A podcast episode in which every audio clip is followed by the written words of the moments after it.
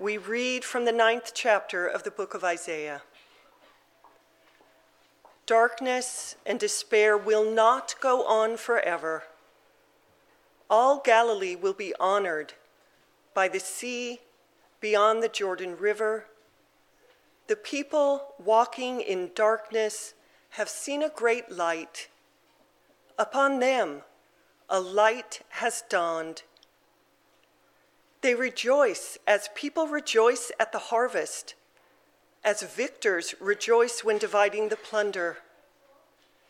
The oppressor's bar across their shoulders, the yoke that burdens them, has been shattered. For unto us a child is born, unto us a son is given the government will rest upon his shoulders, and he will be called Wonderful Counselor, Mighty God, Everlasting Father, Prince of Peace. His dominion will be vast, its increase and prosperity will have no end. He will reign on David's throne sustaining justice and peace in his kingdom forever. Because of his great love for his people, the Lord Almighty is determined to do all this. This is the word of the Lord. Thanks be to God. Please join me in prayer. Father, we thank you for the word that speaks hope and the light that pierces through the darkness. And now we pray by the power of the Holy Spirit that through your word you would illuminate us so that we would not simply hear your word, but be transformed by it and respond to it with hope, joy, peace, and love. We pray this in the name of the Word made flesh, Jesus Christ. Amen. Well, Christmas has spawned many a family tradition over the years. I'm sure you have some cherished celebrations that are part of your annual rhythm. Maybe even coming here is part of that. Uh, in our home, we have a few, uh, and one of them is debating which kinds of lights we are going to hang up on the tree. Really, it's arguing about which lights we're going to hang on the tree. There's become this kind of running dialogue as to whether or not we go with the classic white variety or the bright multicolored. Anyone else have this controversy in their home? Few of you? Well, it's an even split with us, so I thought I would take a poll. How many of you go with white bulbs on the tree? All right, how many of you go with multicolored? It's amazing that so many of you can be wrong about this. well, although we have this uh, disagreement every year, it's always about which lights go up. It's never whether we put lights up. We're not ever arguing about whether to hang, you know, coffee cups or, or, or gummy bears or anything like that. It's because lights are part of Christmas. They're, they're a symbol of hope, this idea of waiting for the daylight to break over the horizon. It's why the church has, in its wisdom, placed Christmas in the bleak midwinter to make the audacious claim that when the shadows, when the skies grow dim, the light is still shining. And so it's fitting that we've always imagined that Jesus was born at night when it was dark. Now, Luke's gospel says that there were shepherds out keeping watch over their sheep by night, but that's it. That's the only clue as to the time that we've got. In the dark, fears come uninvited. And that's when we're most aware of our need for God to be with us. Darkness is what the newspapers describe. It's what a lot of young people forecast about the future, the world that they're going to inherit that's full of war and racial enmity and environmental degradation, economic disparity. Darkness is what it's like to read another rejection letter from another job interview. It's another negative pregnancy test or another round of chemo. It's another w- underwhelming first date or trying to force a smile through another rainy day. Darkness is the vacant stare into the four corners of your office or your kitchen or your dorm room, and it begins to feel like a jail cell. Darkness is what's left of your heart after it has been broken. We know it all too well.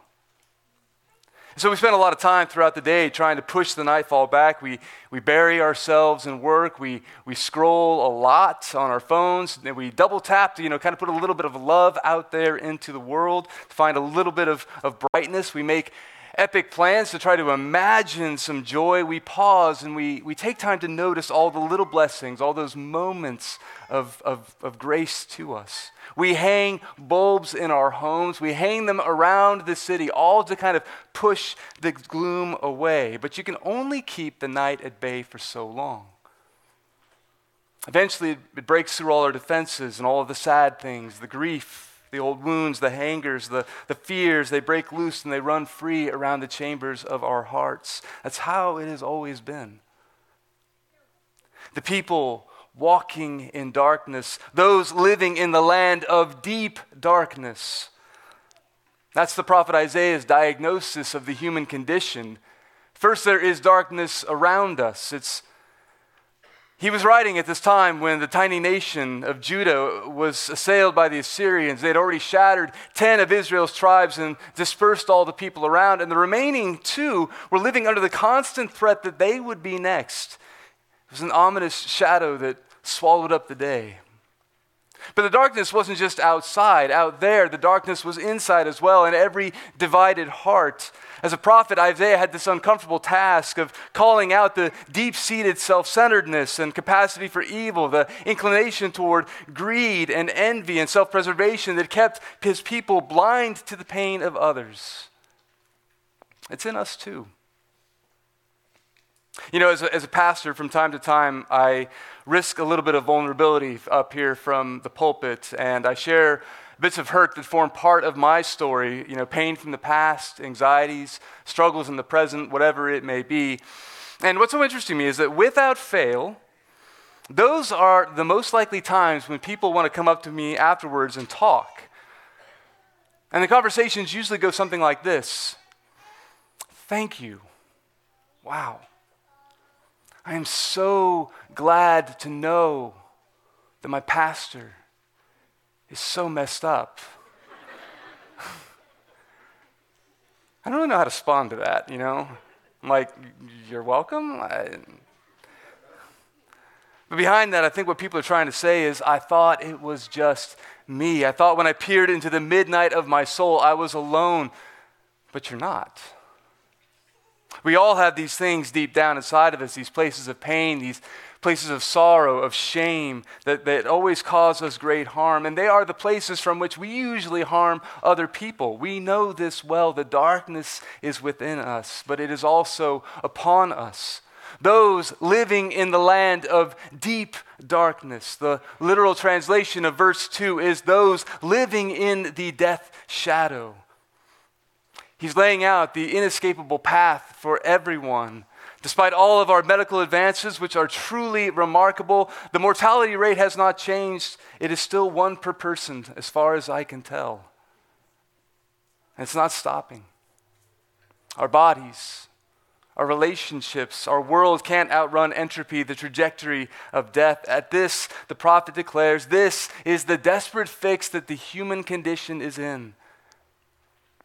I'm reminded of an image that Dietrich Bonhoeffer used to describe his days waiting in a solitary prison cell. He was a German pastor who participated in the resistance movement against Hitler. And one of the many letters that he wrote to his fiancee, he penned this A prison cell in which one waits, hopes, does various unessential things, and is completely dependent on the fact that the door of freedom has to be opened from the outside is not a bad picture of Advent.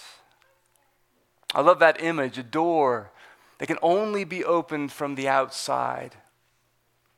Which is to say that there's nothing that we can do to make the light shine in our darkness. There's no amount of effort on our part that's going to make it appear. We can't look inside and find a source bright enough to chase the night away. That is our situation. Some of you are elbowing the person next to you. Why did you bring me here? But fear not, friends, into that locked door comes hope. The people walking in darkness have seen a great light. On those living in the land of deep darkness, a light has dawned. These are the opening lines of what Old Testament scholars believe was an ancient Hebrew hymn. These words were sung again and again during the years of hardship and exile. They were reminding the people of God's deep love for them. One day, they sang, God will come bright as the sun on a cloudless day. And so the song continued throughout the centuries. It passed down from one generation to the next. It carried on through one oppressive regime after another Babylon, Assyria, Rome. So the people of Israel, they knew what it was to wait with expectancy for the glory from heaven to stream and invade a darkened world. And into this longing, the light appears not as another set of instructions, not as a set of laws, but God in person. Now, I don't know about you, but I would think that if Isaiah was going to imagine this divine light to those who were struggling under the fierce shadow of oppression, he would depict it as a mighty warrior with gleaming armor, a radiant sword. But that's not how the song goes. The promise is this Unto you a child is born, unto us a son is given. The hope of the world, a tiny, fragile child. It's saying a lot for a baby. And then he's given all kinds of names wonderful counselor, which is something we have always needed someone who understands the brokenness inside of us, who can offer more than empathy but forgiveness. He'll be called Mighty God, someone who is able to cast the gloom of chaos away just as God did at the dawn of creation. He's also named Everlasting Father, someone who will shelter and guide us with truth, grace, and a love that knows no boundaries or conditions. The Prince of Peace in Hebrew, in the Prince of Shalom, the long awaited one who will also tame the forces outside of us, the one who makes wars and oppression cease, who will make radiant all that is weathered upon us, all that is bent and wounded inside of us will be healed, the one who brings light into the darkness that holds us captive. This child is God with us, God for us, God among us who brings the gifts of love, hope, joy, and peace and allows these gifts to grow up inside of us. These are pretty remarkable names for a child. Still, it's a lot to imagine that a baby is going to be enough to turn off the dark. He's so small, lying in a manger. This this is God with us, so vulnerable, so ordinary. This is what we have been waiting for. You don't get very far into the life of faith without asking that question. Maybe you're asking some version of it now. Maybe you've long since given up trying to find an answer to that question and you're just here. But you got to know that people have been asking that question for a long time. And the thinking goes that if, if God would go through all that trouble to step into the darkness, wouldn't it look a lot more spectacular? I mean, at least wouldn't it be unmistakable? But instead, all we have is this story of a few shepherds and an unlikely pregnancy from a young mother. So you may well look into the manger and not be blinded by it. It's just this small ray poking a hole into the night.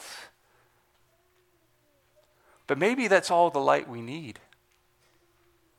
Truth is, maybe that is all the light that we can handle. For those who have been walking in darkness, too much light all at once could be overwhelming. You see, friends, Advent builds and builds and builds through the dark until we finally get to this that the God who fashioned the canyons and the coral reefs chose to inhabit flesh in a dirty stable the voice which spoke the world into existence also chose to speak with a rural Palestinian accent. The God who, who breathed life into humanity ventured his first breath among parents who were poor, who would later become refugees. The name that is above every name was humble enough to take on a common name, one that would be praised by some, one that would be mocked and cursed by others. Christmas is a story that the power that is capable of bringing light into the world chose to surrender to the darkness, all because he loved the likes of you and me enough to take on our fate, to win the victory that we could not win for ourselves, and to offer it back to us as a gift given through God the Son, given through God the Father, all given in love. God chose to be known in humility and vulnerability. The word for this is incarnation, God taking on flesh and being with us. And it's a word that means that Jesus wasn't simply a God who looked human. Neither is he a human who figured out how to ascend to the heights of heaven. No, Jesus is God becoming one of us, entering into the dark with us, all so he could know all of us in all of our weakness and all of our frailty. It's so easy to miss this amid all of the lights of the season. And we can get behind the idea that God you know, lit up all the darkness that surrounds us. It's just that when that, when that light gets a little bit too close to us, when it shines on what is inside of us, so often we have this narrative kind of running around through our heads that if God really saw what was going on in here, if God really knew the confusion and the division that was deep down, He would let me fade into the shadows. We have no problem really imagining that God can be close when things are going well, when every bit of life seems as though it is bathed in sunlight. It's easy to assume that when you're living well, when you're living virtuously, when you're making wise choices, when you're in step with Jesus and his mission to the world, that is when God is with us. But the incarnation shows us a God that is way different than we would expect. It reveals a God who identifies with us in our weaknesses as much as in our strengths. See, our hearts are kind of like the repelling pole of a magnet. We do everything we can to push grace away, but Jesus' heart is the exact opposite. He is drawn to us, He is pulled to our weakness and to our moments of deepest need. The psychologist David Benner puts it like this Everything within us tells us that the universe must be organized according to a principle wherein we get what we deserve. But quite unbelievably, God is not simply the projection of our own image into the cosmos. He is different than anything we could have ever imagined. He offers us something we could never deserve forgiveness of our sins and His embrace of love. You see, a God who sympathizes with us, who, who, who watches over us from a distance, that might warm our hearts, but it isn't going to heal them. And so Jesus had to become acquainted with our darkness. He had to know hunger and temptation. He had to know great dreams and betrayal, love, laughing, crying, bleeding, yes, even death. That is how he is the wonderful counselor. He is the healer, dealing with the very condition that you are dealing with. He wrapped himself in the human experience, but he did not get lost in the darkness. He came to show us the way home. See, the one who knows our weakness also knows what it is to be resurrected, to ascend to the Father, to reign and rule over all creation, and, and what it is to bring in a new kingdom. That is why he is mighty God, everlasting Father, Prince of Peace. Jesus is God's glory, powerful enough to end your suffering, humble enough to step into it with you. The wonder of Christmas is that if the sun wasn't given, there would be no brightness at all. But all because he chose us, the door of freedom has been opened from the outside. He was given to live and die and rise for us so that the darkness within us can be forgiven, so that the darkness upon us can be reversed, so that even the death and decay that claims our world and our bodies will be no more. At his funeral, Eugene Peterson's son said that his father prayed the same prayer every night. Eugene Peterson was a pastor and a prolific writer. And every night he prayed this God loves you. God is on your side. He is coming after you. He is relentless. Friends, that is who God is. All because He loves you too much to leave you in the shadows. Do you know that God? Some of you are here, you don't know why you're here. Weight of family obligation, sentimentality. I get it. It doesn't really matter. I'm just glad you're here. We're all glad you're here. But now that you're here, you got to put Jesus somewhere.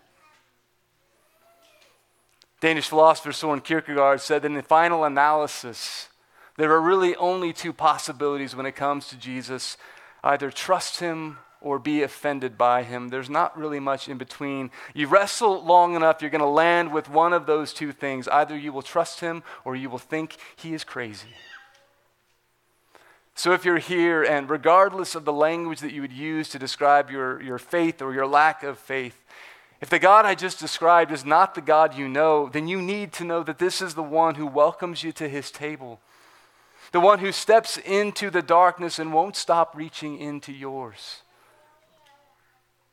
I hope you will risk knowing him. And I don't care if that's here or over at Dancing Goats with a really good book and a flat white, maybe a conversation partner. But you have to put him somewhere.